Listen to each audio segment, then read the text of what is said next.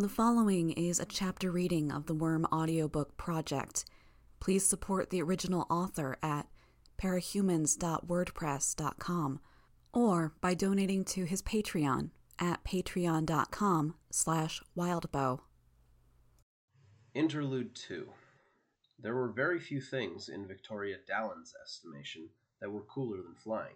The invisible force field that extended a few millimeters over her skin and clothes just made it better. The field kept the worst of the chill from touching her, but still let her feel the wind on her skin and in her hair. Bugs didn't splat against her face like they did against car windshields, even when she was pushing 80 miles an hour.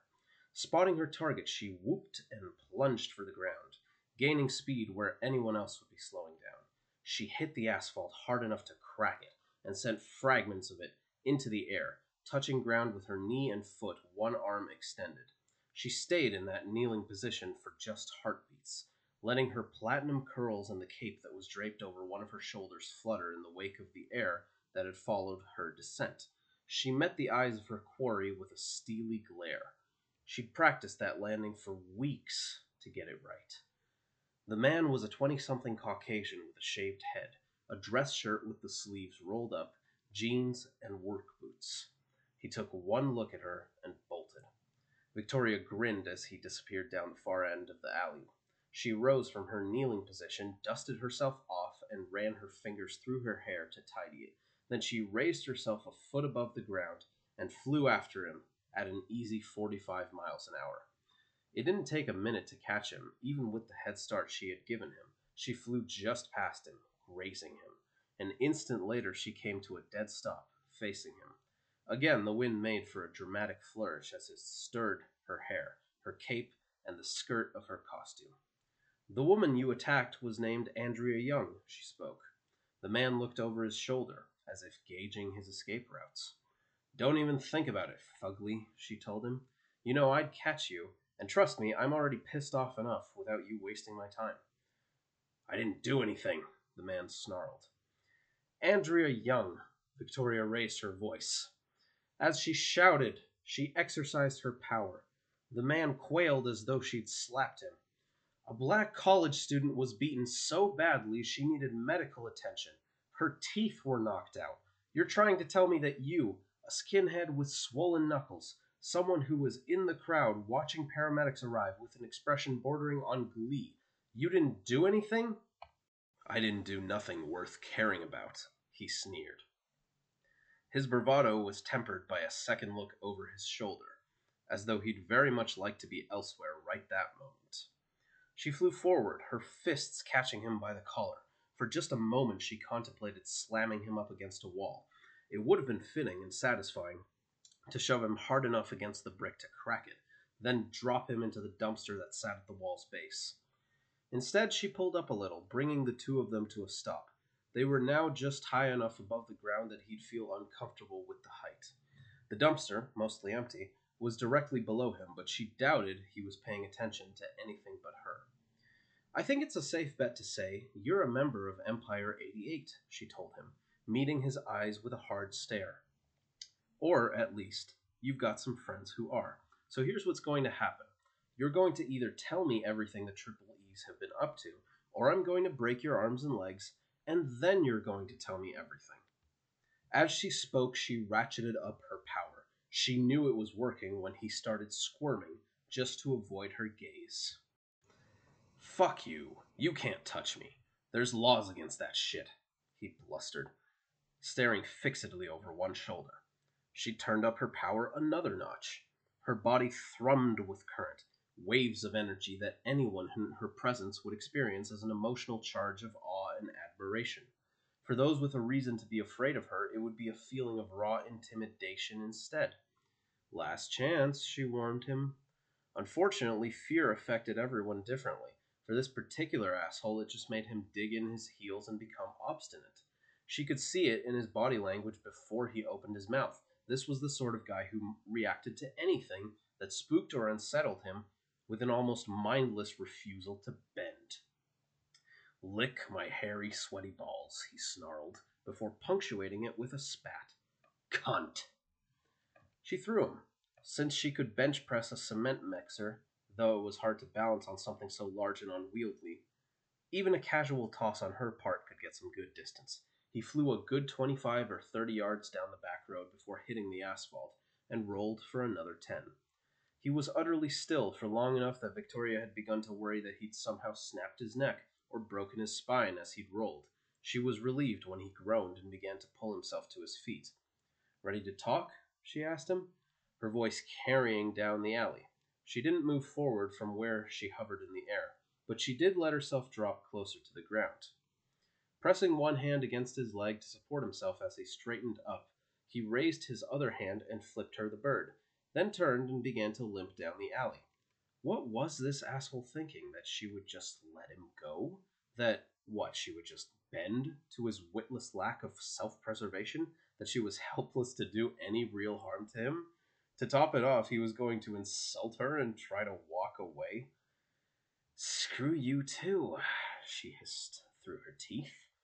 Then she kicked the dumpster below her hard enough to send it flying down the little road. It rotated lazily through the air as it arced toward the retreating figure, the trajectory and rotation barely changing as it knocked him flat.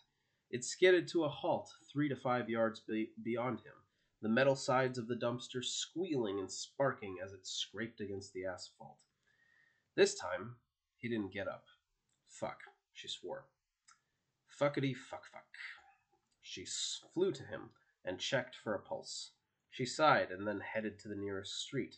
She found the street address, grabbed her cell from her belt, and dialed. Hey, sis? Yeah, I found him. That's uh, sort of the problem. Yeah, look, I'm sorry. Okay, can we talk about this later? Yeah, I'm at Spader and Rock. There's this little road that runs be- between the hills, behind the hills, behind the buildings. Downtownish. Yeah. Yeah? Thanks. Victoria returned to the unconscious skinhead, checked his pulse, and listened intently for changes in his breathing. It took a very long five minutes for her sister to arrive. Again, Victoria?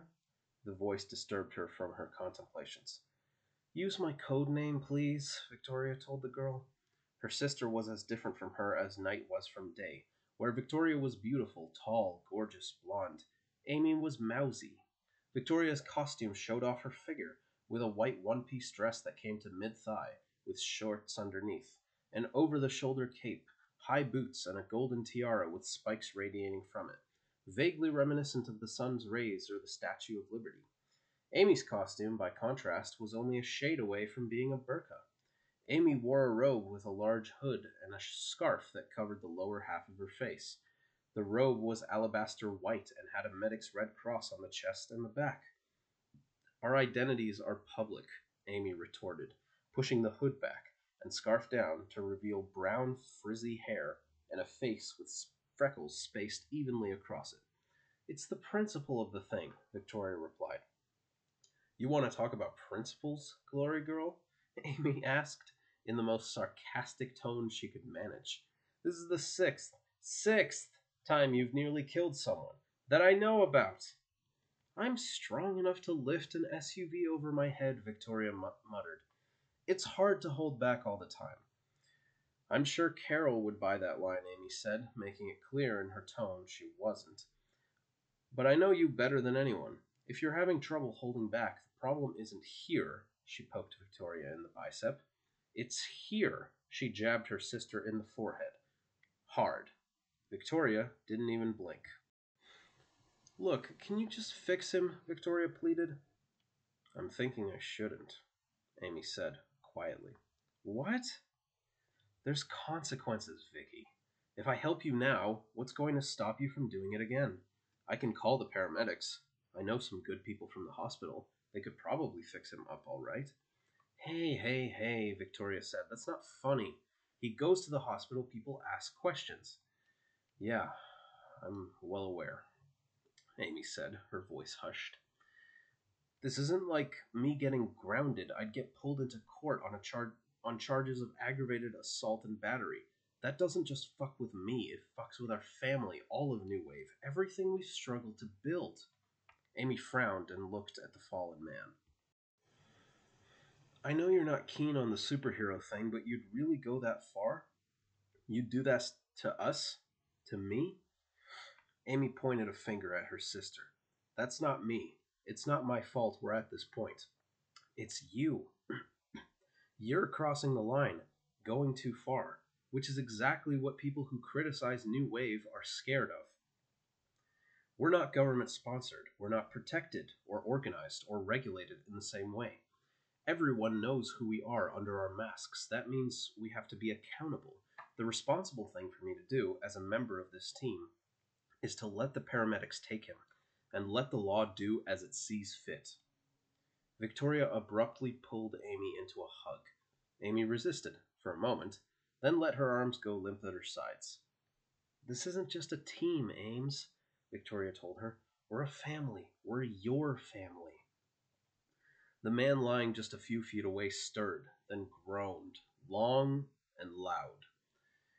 My adopted family, Amy mumbled into Victoria's shoulder. And stop trying to use your friggin' power to make me all squee over how amazing you are. Doesn't work. I've been exposed so long, I'm immune. It hurts, the man moaned. I'm not using my power, dumbass. Victoria told Amy, letting her go. I'm hugging my sister, my awesome, caring, and merciful sister. The man whined louder. I can't move. I feel cold. Amy frowned at Victoria. I'll heal him, but this is the last time. Victoria beamed. Thank you. Amy leaned over the man and touched her hand to his cheek. Slingshot break to his ribs fractured clavicle, broken mandible, broken scapula, fractured sternum, bruised lung, broken ulna, broken radius. I get the point, Victoria said. Do you? Amy asked. Then she sighed. I wasn't even halfway down the list. This is going to take a while. Sit. Victoria crossed her legs and assumed a sitting position, floating a half foot off the ground. Amy just knelt where she was and rested her hand on the man's cheek. The tension went out of his body and he relaxed. How's the woman, Andrea? Better than ever, physically, Amy replied. I grew her new teeth, fixed everything from the bruising to the scrapes, and even gave her a head to toe tune up.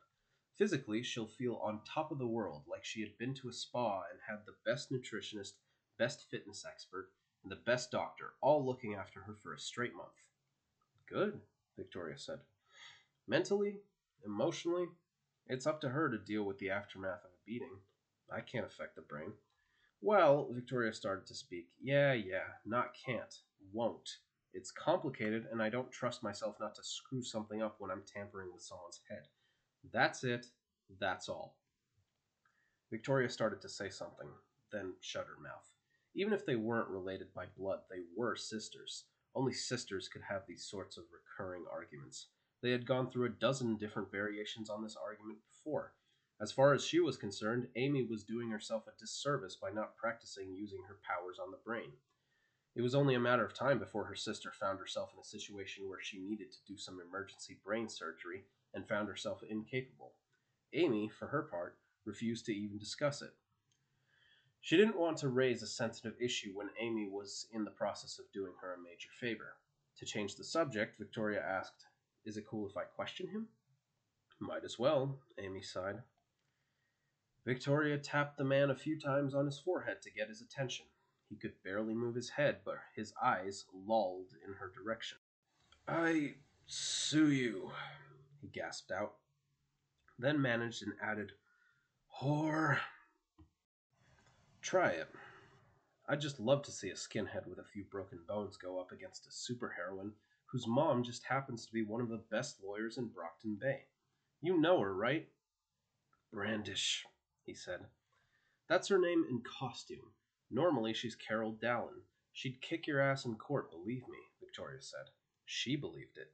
What the thug didn't understand was that even if he lost the case, the media circus that would be stirred up would do more damage than anything else. But she didn't need to inform him of that. She asked him, so, do I get my sister to leave you as you are, or are you willing to trade some information for relief from months of incredible pain and a lifetime of arthritis and stiffness in your bones. And erectile dysfunction, Amy said, just loud enough for the thug to hear her. You fractured your ninth vertebra. That's going to affect all nerve function in extremities below your waist. If I leave you like you are, your toes will always feel a little numb, and you'll have a hell of a time getting it up, if you know what I mean. The skinhead's eyes widened a fraction. You're fucking with me. I have an honorary medical license, Amy told him, her expression solemn. I'm not allowed to fuck with you about stuff like that. Hippocratic oath. Isn't that do no harm? the thug asked. Then he groaned loud, long, loud, and with the slightest rattle in his breath as she removed her hand from his body. That's just the first part of it, like how freedom of speech and the right to bear arms is just the very first part of a very long constitution. It doesn't look like he's cooperating, Glory Girl. Should we go? Fuck! The man shouted, then winced, tenderly touching his side with one hand. I'll tell you, please, just do what you were doing. Touch me and make the pain go away. Put me back together. Fix me? Amy touched him. He relaxed, and then he started talking. Empire 88 is extending into the docks on Kaiser's orders. Lung's in custody, and whatever happens, the ABB is weaker than it was. That means there's territory for grabs, and the Empire sure ain't making progress downtown. Why not? Victoria asked him. This guy, Coil, don't know what his powers are, but he's got a private army, ex military, all of them. At least 50, Kaiser said, and every one of them has top notch gear. Their armor's better than Kevlar. You shoot them, they're back up in a few seconds. At least when you shoot a pig, you can be pretty sure you broke a few ribs, but that's not the fucked up thing. These guys, they've got these lasers hooked up to the machine guns they carry around. If they don't think bullets are doing it, or if they're after people who are behind cover, they fire off these purple laser beams that can cut through steel, tear through any cover you're standing behind, and burn through you too. Yeah, I know about him. His methods get expensive, Victoria said. Top of the line soldiers, top of the line gear. The thug nodded weakly. But even with money to burn, he's fighting us over downtown territories. Constant tug of war, neither of us making much headway. Been going on for months. So Kaiser thinks we should take the docks now that the ABB are on the outs, gain some ground somewhere easier. Don't know any more than that, as far as his plans. Who else is up to something? Faultline? That bitch with the freaks in her crew? She's a mercenary, different goals, but maybe if she wanted to branch out, now would be the time to do it. With her rep, she'd even do all right. Then who? There's a power vacuum in the docks. Kaiser's declared he wants to seize it, but I'm willing to bet he's warned you about others making a play. The skinhead laughed, then winced. Are you dense, girl? Everyone's going to make a play. It's not just the major gangs and teams that are looking for a slice of the pie there. It's everyone. The docks are ripe for the taking. The location's worth as much money as you'd get downtown. It's the go to place if you want to buy black market. Sex, drugs, violence, and the locals are already used to paying protection money. It's just a matter of changing who they pay to. The docks are rich territory, and we're taking the potential, talking the potential for a full scale fucking war over it. He looked up at the blonde superheroine and laughed, her lips set into a firm line. He continued, You want to know my guess? Empire 88 is going to take the biggest slice of the docks because we're strong enough t- to. Coil's going to stick his thumb in just to spite us. ABB is going to hold on to some. But you're also going to have a bunch of the little guys trying to take something for themselves. Uber and Leet, Circus, the Undersiders, Squealer, Trainwreck, Stain, others you've never heard of, they're going to stake out their ground, and one of two things is going to happen. Either there's war, in which case civilians get hurt and things get bad for you, or there's alliances between the various teams and solo villains, and shit gets even worse for you. He broke into laughter yet again. Come on, Panacea, Victoria said as she stood up, touched ground with her boots, and brushed her skin straight, skirt straight. We've gotten enough. You sure? I'm not done yet, Amy told her. You fixed the bruises and scrapes, broken bones, everything that could get her in trouble, in other words. Yeah, but I didn't fix everything, Amy replied. Good enough, Victoria decided. Hey, the skinhead shouted. The deal was you'd fix me if, you, if I talked. Did you fix my cock? He tried to struggle to get to his feet, but his legs buckled, buckled under him. Hey, I can't fucking walk. I'll fucking sue you. Victoria's expression changed in an instant, and her power flooded out, blindsiding the thug. For an instant, his eyes were like those of a panicked horse, all whites, rolling around, unfocused. She grabbed him by the shirt collar, lifted him up, and growled into his ear, her voice just above a whisper. Try it. My sister just healed you, most of you, with a touch. Did you ever wonder what else she could do? Ever think maybe she could break you just as easily? Or change the color of your skin, you racist fuck? I'll tell you this I'm not half as scary as my little sister is. She let him go. He collapsed in a heap on the ground. As the two sisters walked away, Victoria pulled her cell phone out of a pouch on her belt with her free hand. Turning to Amy, she said, Thank you. Play safe, Victoria. I can't bring people back from the dead, and once you've gone that far, I'll be good. I'll be better, Victoria promised, as she dialed with one hand. She pulled the phone to her ear. Hello, emergency services, requesting special line. New wave, Glory Girl. Incapacitated criminal for you to pick up. No powers. No, no rush. I can hold. Looking over her shoulder, Victoria noted the thug, still floundering and half crawling. He's not going to get up? He'll be numb from the waist down for another three hours. His left arm will be iffy for about that long, too. So he's not going to move unless we can drag him somewhere with just one limb. He'll also have numb toes for a good month or so, too. Amy smiled. You didn't actually. No. Nothing was broken. And I didn't screw up anything beyond a temporary numbness. But he doesn't know that. Fear and doubt will complete the effect, and the suggestion becomes a self fulfilling prophecy. Amy! Victoria laughed, hugging her sister with one arm. Weren't you just saying you going, weren't going to mess with people's heads?